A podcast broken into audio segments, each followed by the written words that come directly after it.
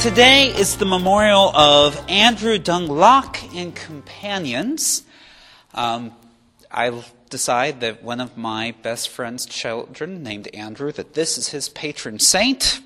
Didn't really ask the parents about that, but they're not the most church going people, so I decided I could decide that.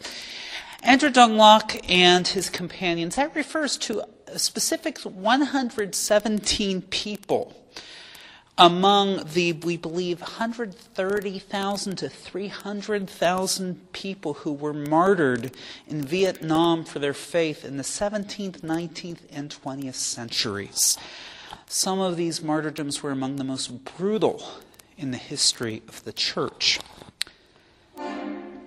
Our readings today talk about clashes of kingdoms and so, with this thought of what's been happening in our world this month with terrorism, with remembering these martyrs, and some pretty stark readings, let us just hold that as we ask God for peace and mercy.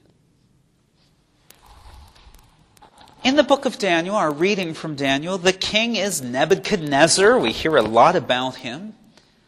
The kingdoms that are foretold by Nebuchadnezzar's dreams are current, the current kingdom of Babylon that Nebuchadnezzar is king over, then Media, then Persia, and then Greece. And then the Greek Empire, which was all over the known world, did disintegrate into pieces, including the Seleucid Empire, which was the ruling empire at the time that the book of Daniel was written.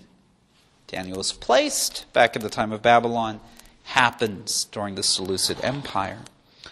The character of Daniel is a prophet, but the book of Daniel is not a book of prophecy. It is a book that is called apocalyptic, like the book of Revelation. Apocalyptic literature was written to comfort those who were currently being persecuted but we tend to think that it's a prediction of the future. That is not what it is meant to be. The book of Daniel actually has parts that are quite humorous, depicting how great and powerful Nebuchadnezzar is. He's actually shown as being kind of pretentious. And Daniel is a humble, simple man who is the one who reveals God's great power. Even here, Daniel tells of the destruction of Nebuchadnezzar's kingdom. And yet Nebuchadnezzar is pleased because Daniel has found an explanation for the dream. Our gospel speaks of wars and insurrections. And we sure seem to be living in a time where we hear a lot about wars and insurrections. It's scary. And the crisis in Syria and Iraq in particular seems nearly impossible for all of us in the world to solve. But perhaps part of what we need to do is pray to God rather than despair that perhaps we've entered the last days. Kingdoms come and go but God is constant.